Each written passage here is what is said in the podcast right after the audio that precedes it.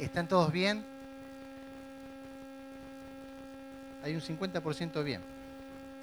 ¿Están todos bien? ¿Usted cree que va a estar mejor? Amén, muy bien. Eso es muy bueno. El Señor está con nosotros. Y eso es un motivo de gozo maravilloso. Hemos adorado el nombre del Señor de una manera tan hermosa. Es una alegría estar hoy acá con ustedes, hermanos. Los amamos, los amamos de verdad. Y nos, da alegría creer que ustedes nos aman también a nosotros. ¿Sí? Nos aman, díganos que nos aman. y qué lindo en esta noche poder compartir la palabra del Señor. Eh, la palabra de Dios es para nosotros tan importante y es el alimento que recibimos en el culto. Y compartimos en esta noche, hay un conocimiento general de lo que significa la iglesia. Esta es una congregación. Allá en Nogués tenemos otra congregación. Pero la iglesia es el conjunto de los salvados y hay muchas congregaciones por todos lados. Nos cuesta decir que es la iglesia universal, ¿no es cierto? Desde hace unos años que decimos la iglesia, no tenemos que explicar. Antes decíamos la iglesia universal, ahora ya nos cuesta decirlo. Pero es la iglesia que se congrega en diferentes lugares, pero que ha sido llamada por Dios. La palabra iglesia significa los llamados afuera, los que el Señor llama, a los que el Señor le llama santos, no porque seamos mejores que otros, Pedro lo aclara muy bien, no porque ustedes sean mejores que nadie, sino porque el Señor ha tenido misericordia de nosotros. dice que es por gracia para que nadie, absolutamente nadie se gloríe. Nadie puede decir, yo estoy acá por mérito propio. Dios me eligió por bueno. Hizo una selección, hizo un casting de hijo suyo. ¿Y cómo se iba a perder semejante hijo? Nadie puede decir eso. Hemos sido salvos por gracia. Él ha querido salvarnos. Él ha puesto sus ojos sobre nuestras vidas desde antes de la fundación del mundo. Y comenzó su trabajo llamando a un hombre. Y ese hombre fue Abraham. Ese fue el primer llamado afuera. Dios llama a Abraham afuera, Abraham, sal de tu parentela, sal, quiero hacerte un hombre santo. Y a partir de ahí Dios comenzó a formar su pueblo, donde Él iba a depositar su palabra, iba a depositar su conocimiento. Dice, no porque sean mejores que los demás pueblos, sino porque el Señor le agradó llamar a Abraham. Y ha tenido misericordia de Abraham. El Señor llama a ese hombre, forma su pueblo. Y no vamos a pasar por todas las etapas, aunque es hermoso el Antiguo Testamento, pero todas las etapas de su pueblo y lo fue llevando y lo fue llevando hasta que envió al Salvador. Y el Salvador vino para ese pueblo. Para ese pueblo que él formó a partir del llamado afuera de Abraham. Y ese pueblo recibía al que descendió del cielo, al Cristo, al Salvador, al Mesías, al prometido de su pueblo. Dice, a lo suyo vino. Y dice, y los suyos no le recibieron, pero algunos sí le recibieron. No todos le rechazaron, algunos le recibieron. Y a los que le recibieron les dio poder de ser hijos suyos.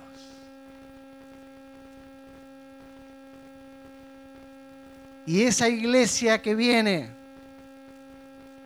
aunque nos cuesta divisarla, identificarla como iglesia, era la iglesia, eran los llamados afuera. Una iglesia que carecía del poder. Y ese poder lo tenían esporádicamente. En casos muy puntuales descendía el poder de Dios, descendía el Espíritu sobre los profetas, sobre los reyes. Pero ahora Dios marca un día en que esa iglesia iba a llenarse de poder. Donde esa iglesia iba a comenzar a vivir la vida que Cristo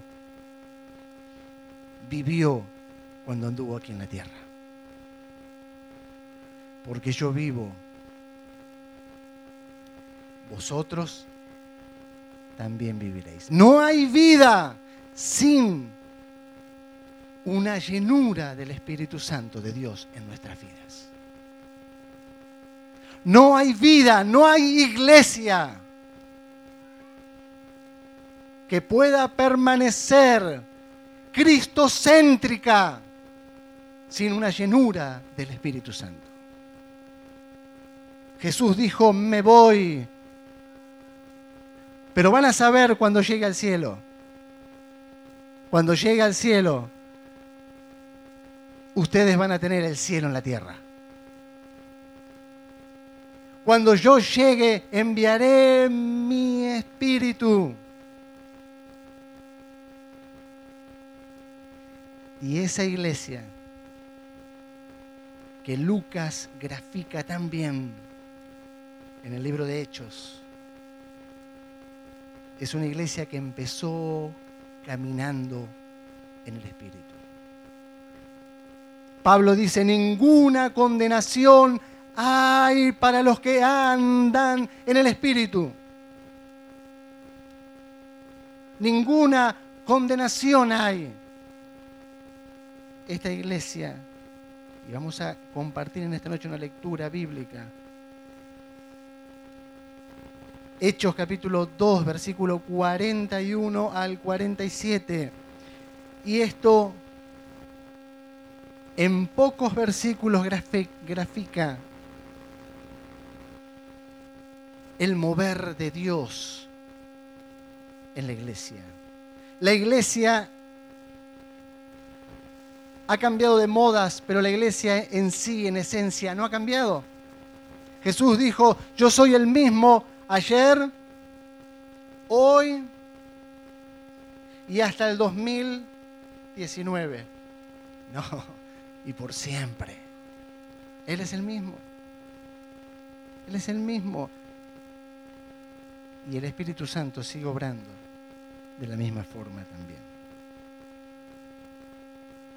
Esta iglesia naciente, esta iglesia que ahora estaba experimentando el poder, esta iglesia que había caminado con la gracia y la misericordia de Dios, pero sin poder interno.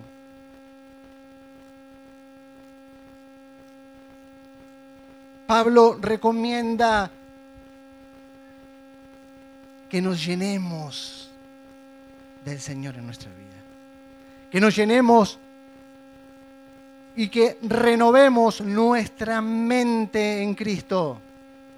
Que nos fortalezcamos en el Señor y en el poder de su fuerza. Dice así, Hechos 2, si tienen la NBI,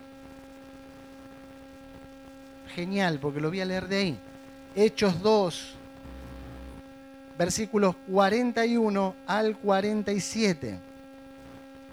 En seis versículos habla cómo caminaba esta iglesia.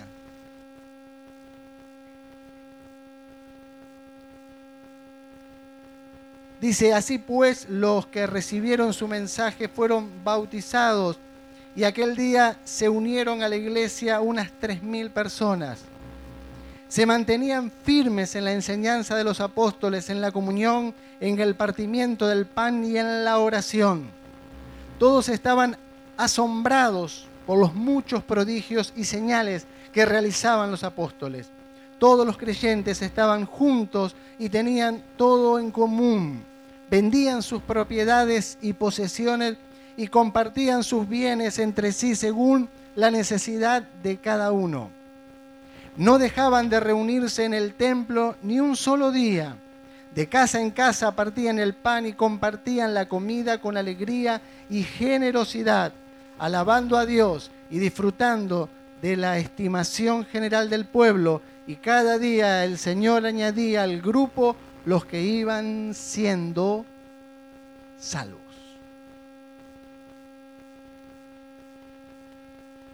interesante. Esta iglesia comienza a caminar en el poder del Espíritu Santo, a llevar el mensaje de la palabra y a seguir con la misión de Cristo. Hombres temerosos hombres débiles, hombres que habían demostrado el fracaso, hombres que se habían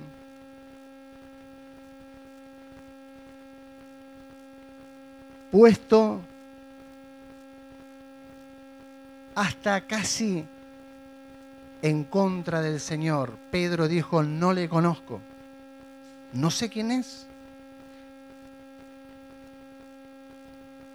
Pero dice que fueron llenos del Espíritu de Dios y esta iglesia comenzó a caminar y a transitar la vida de Dios. Y si el Espíritu dice que levantó de los muertos a Cristo Jesús, mora en vosotros, el Espíritu que le levantó también hará que nuestras vidas glorifiquen su nombre. Dice, punto número uno, se mantenían firmes estas personas en la enseñanza de los apóstoles, en la comunión y en el partimiento del pan y las oraciones. Dice que se mantenían firmes en la enseñanza, en una iglesia que se interesaba por aprender la palabra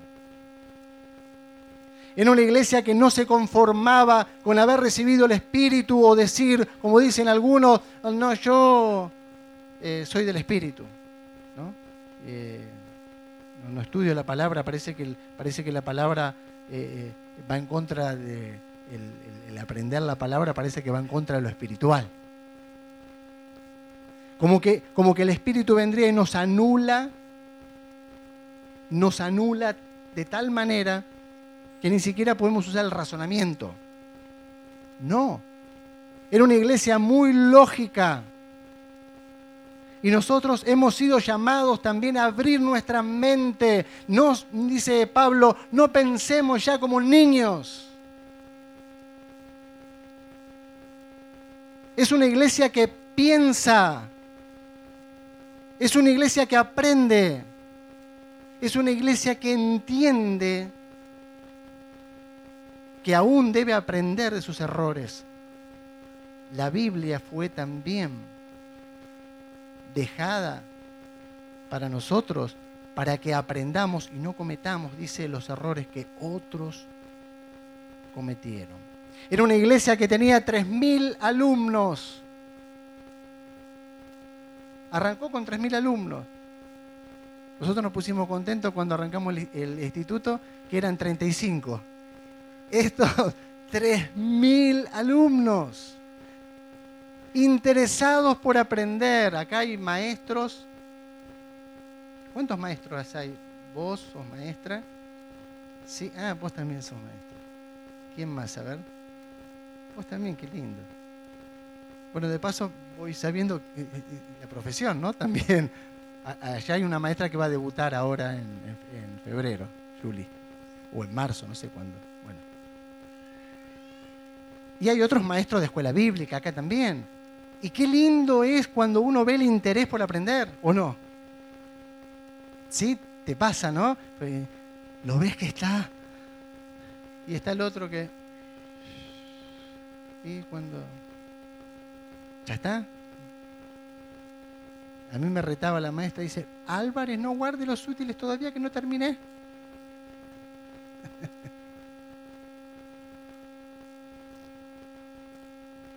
yo decía, como decía uno, mamá, ¿cuándo nos vamos? Ya mi cabeza estaba en casa.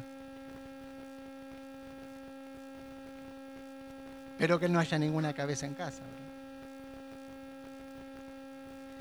Eran tres mil personas que se devoraban lo que aprendían de los apóstoles. Los apóstoles ahora se habían convertido en maestros.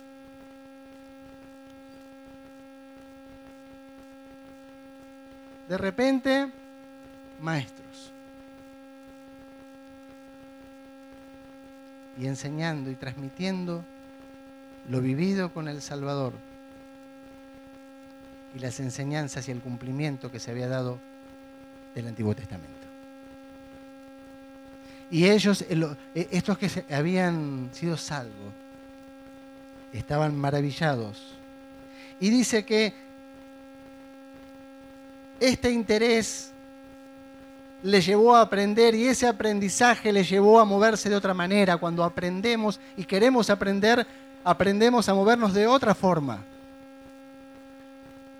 Ahora sabemos que a Dios le agrada esto. Ahora sabemos que a esto a Dios no le agrada.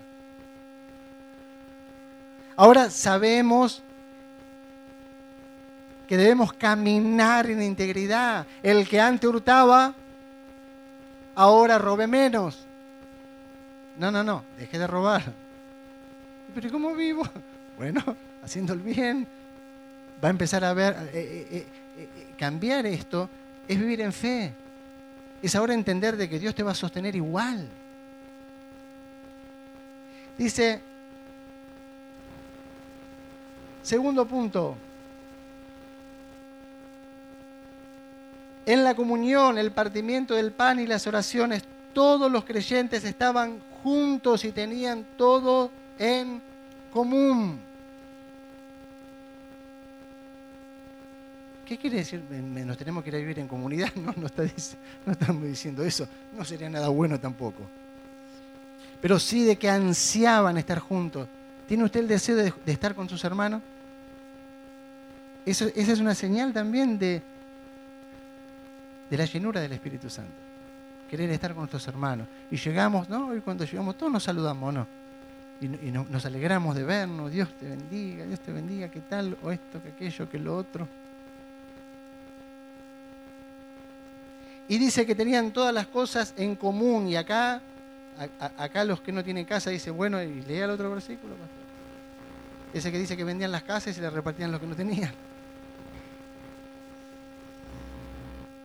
¿Sabe que esto era una costumbre que ellos habían tomado? ¿Y sabe quién hacía esto? Los eseños. El grupo Los Eseños era un grupo de judíos que fueron los que escribieron los rollos que se encontraron en el Mar Muerto.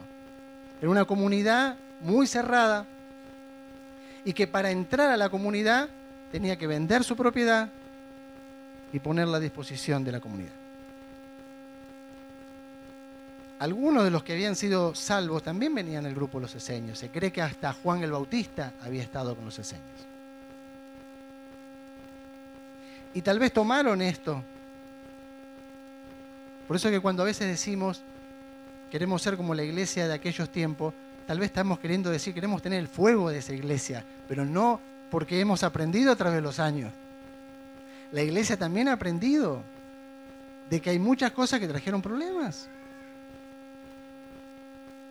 Tampoco era una cuestión obligatoria. Cada uno lo hacía. Dice que cuando Ananías y Zafiras se quedaron con parte de la plata, ¿el reto cuál fue?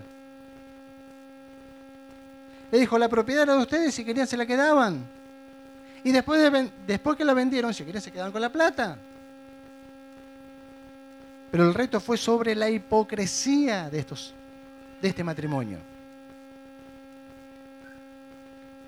La iglesia de todos los tiempos ha aprendido también. Aquí hay cosas que a veces traen más problemas que soluciones. Que no le podemos resolver la vida a nadie, pero sí que tenemos que velar por la necesidad de nuestro hermano. Santiago lo dice muy claro que si vemos a nuestro hermano necesidad, ¿qué debemos hacer? Dice que le tenemos que dar una palmadita en la espalda y decirle, hermano, andá y calentate. No dice que debemos velar por la situación de nuestro hermano. Es nuestro deber como iglesia y si estamos en condiciones de ayudar y también de orar y de sostener hasta que la persona pueda salir de la situación en que se encuentra. Y a veces hasta tener mucha paciencia con la persona. Yo estoy mentoreando uno que es bastante difícil y encima lo tengo de empleado. Y por ahí te falta. Y te manda el mensajito a las 3 de la tarde que se quedó dormido.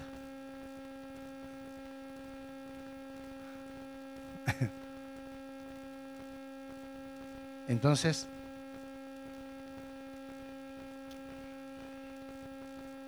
digo, Señor, dame fuerza para que éste pueda verdaderamente conocerte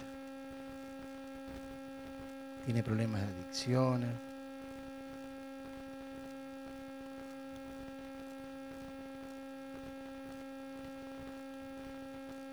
Pero hay que ayudarlo. Hay que ayudarlo. Ah, no, yo sabe lo que hago. Yo haría lo mismo que usted. Pero el Señor te enseña a mirar por la necesidad de tu a ser paciente con tu hermano, a sostener al debilitado. Es una señal, el amor era una señal fundamental en la iglesia. Le dijo el Señor a los discípulos, lo van a conocer. ¿Por qué? Por el amor. Dice, si tuvieran amor unos con otros. Y viste que el, el amor que te enseña el Señor te parte al medio. Porque no es el amor común de nosotros, viste que, viste que pegás onda con alguien, como dicen los pibes ahora, y este te cayó bien y, eh, ¿qué hace? Te, hace amar al que no te dice qué hacer. Te hace amar que, justamente al que no te pega onda. Y te lo pone ahí y te dice, anda al gimnasio. Viste que cuando vas al gimnasio, ¿qué te pasa en el gimnasio?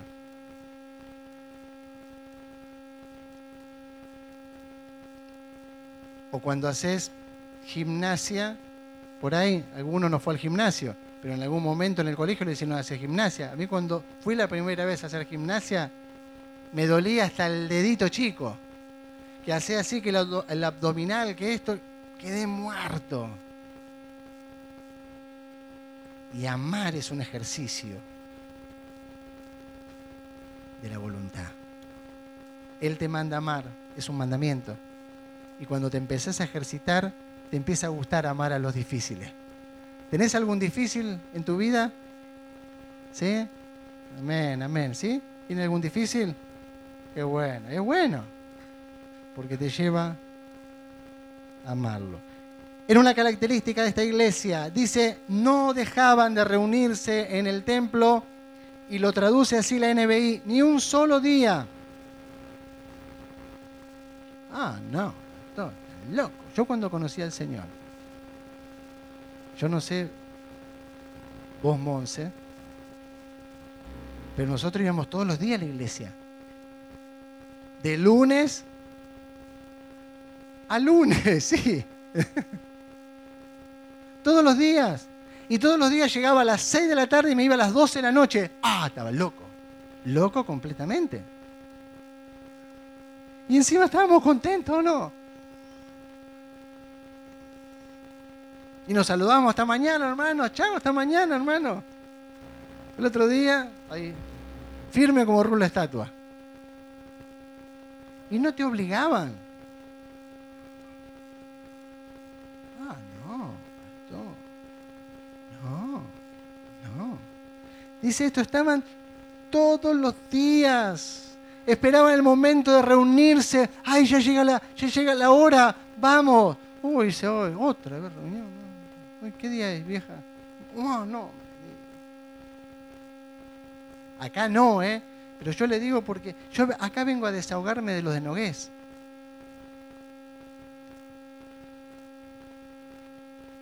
Aquellos son terribles, ustedes no le cuenten igual. Mire que si se enteran aquellos, ya sé quién fue, ¿eh? uno de ustedes.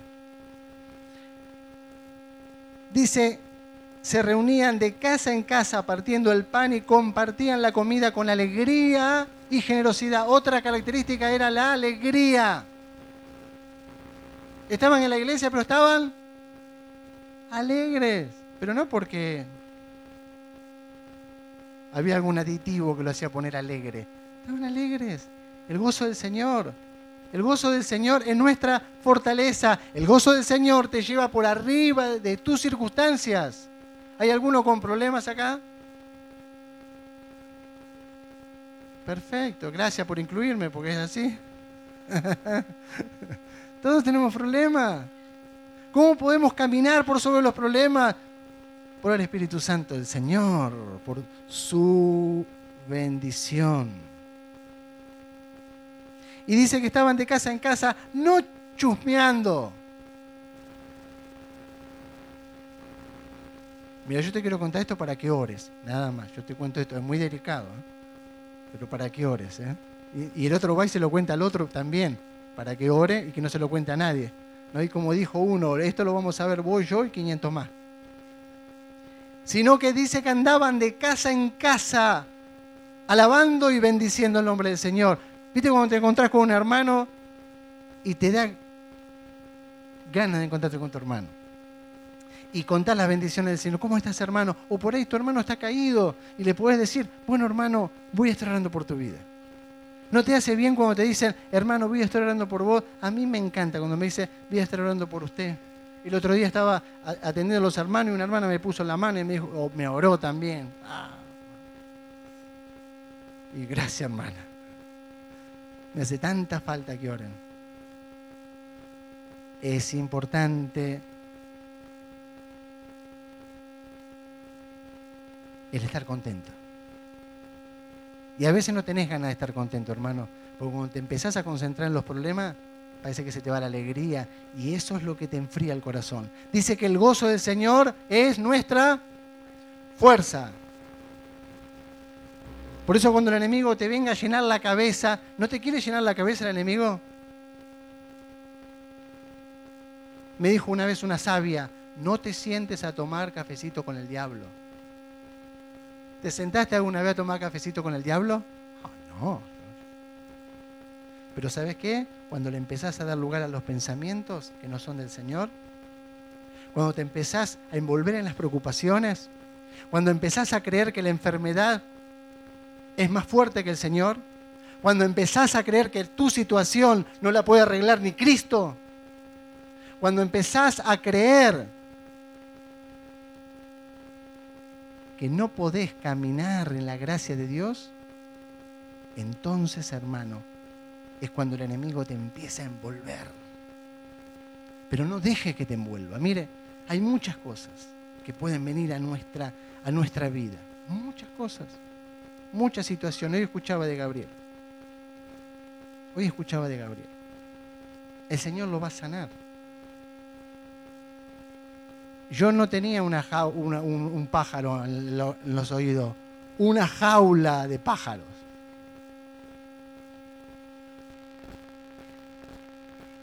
El Señor tiene poder, tiene control sobre todas las cosas. Él es soberano. Y nuestro pensamiento tiene que estar orientado. Dice que tenemos que llevar todos nuestros pensamientos cautivos a la obediencia a Cristo. Y esta iglesia dice que se conservaba en ese gozo y a veces nos cuesta entrar en esto. Pero el Señor te va a ayudar en esta noche. Dice, alabando y disfrutando de la estimación general del pueblo, porque el pueblo los estimaba.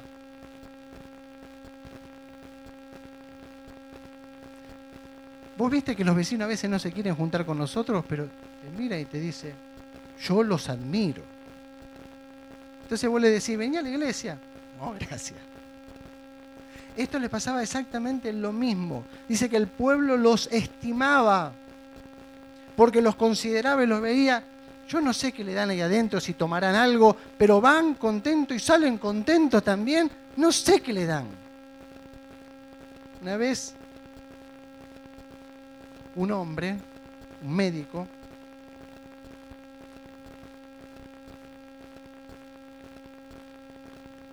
que vivía en un, en un barrio, de, barrio común.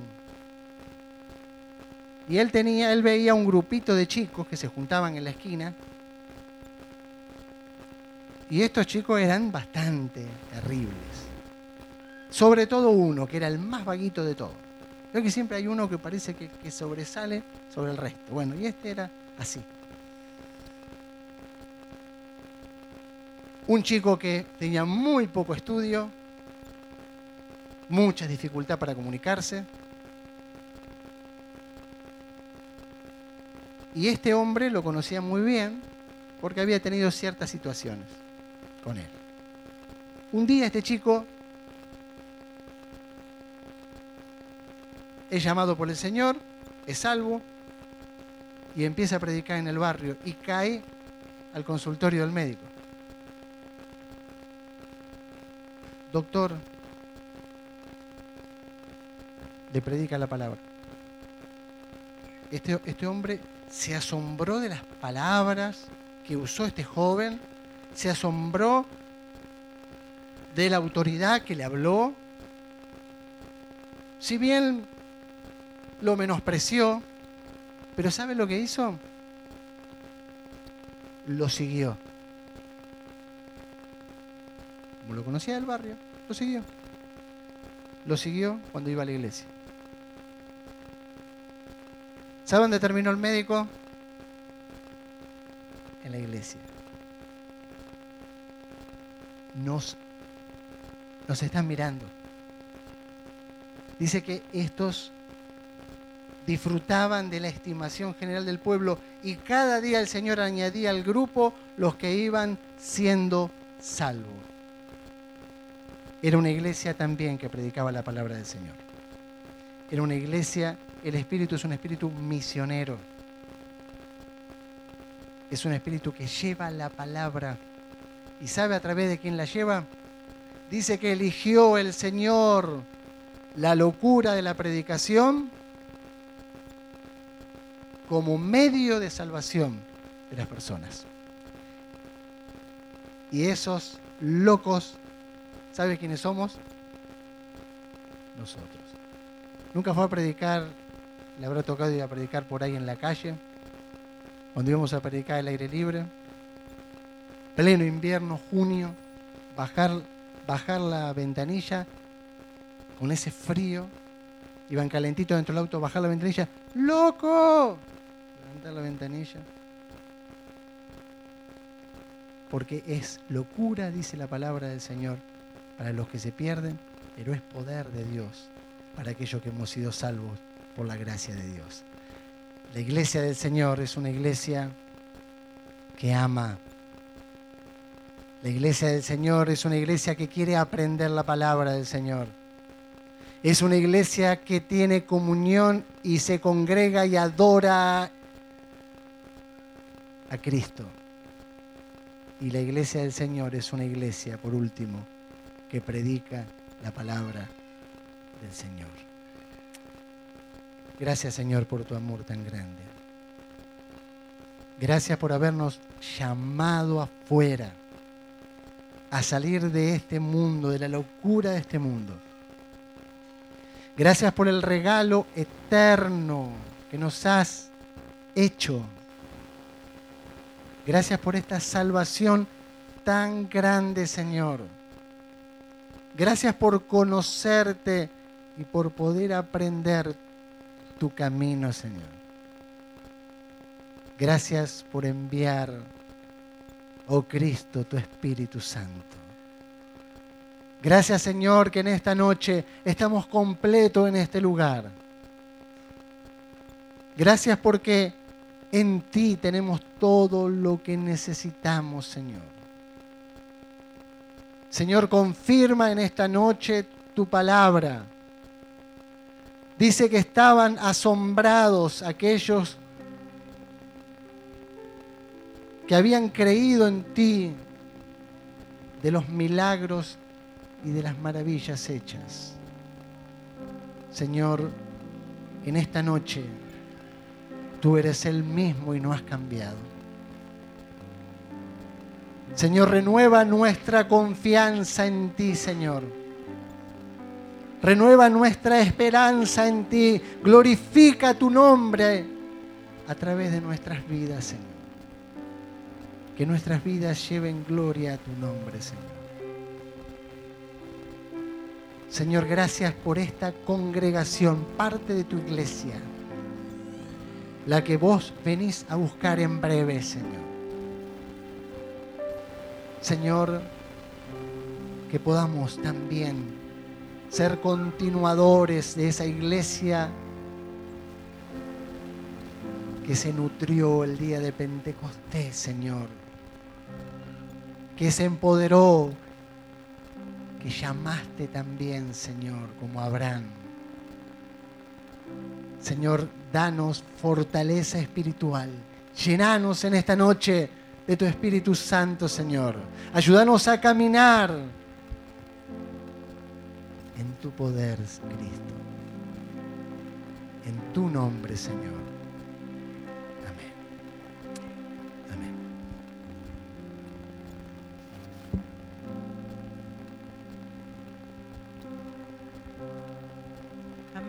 Aleluya. ¿Sos parte de esa iglesia? Amén. ¿Te sentís parte cuando el pastor hablaba? Yo pensaba, ¿cuántos de los que estamos acá nos sentiremos realmente interpelados por esta palabra? Porque podemos venir a la iglesia y no ser parte. Podemos venir como espectadores, ¿no? mirarlo desde afuera, ¿sentís que sos parte de esta iglesia viva? Amén. No venimos a la iglesia, somos la iglesia. Amén. Somos la iglesia del Señor. Y, estas características no son de un lugar, son de cada vida. Amén. La iglesia que ama, la iglesia que quiere aprender la palabra, la iglesia que disfruta estar con los hermanos. ¿Es así? Y por último, esa iglesia preciosa de Jesús, alegre, con gozo, que se reunía, que estaban juntos. ¿Y cuál era el último? Que predicaba la palabra. Amén. ¿Predicás la palabra, hermano? ¿Saben en tu trabajo que crees en Cristo? ¿Saben tus compañeros? O por ahí pasaron, ¿no? A veces pasan los trabajos, en la escuela. Uy, hacía cinco años que nos conocíamos y ninguno de los dos sabía que era creyente, ¿no? Qué raro. ¿eh? Esas características de la iglesia viva tienen que estar en cada uno y en todos juntos. Amén. No esperes del otro. No esperes ni siquiera de nosotros. Cada uno tenemos que ser protagonistas de esta iglesia porque el Señor no viene a buscar individuos, viene a buscar un cuerpo. Él viene a buscar un cuerpo, Él viene a buscar a su iglesia. Y esa iglesia que está viva, que es parte, somos parte unos de otros. Y todos hijos de un mismo Padre, una misma sangre corre por nuestras venas. Amén. Aleluya. Somos la iglesia del Señor. Te invito a que te pongas de pie.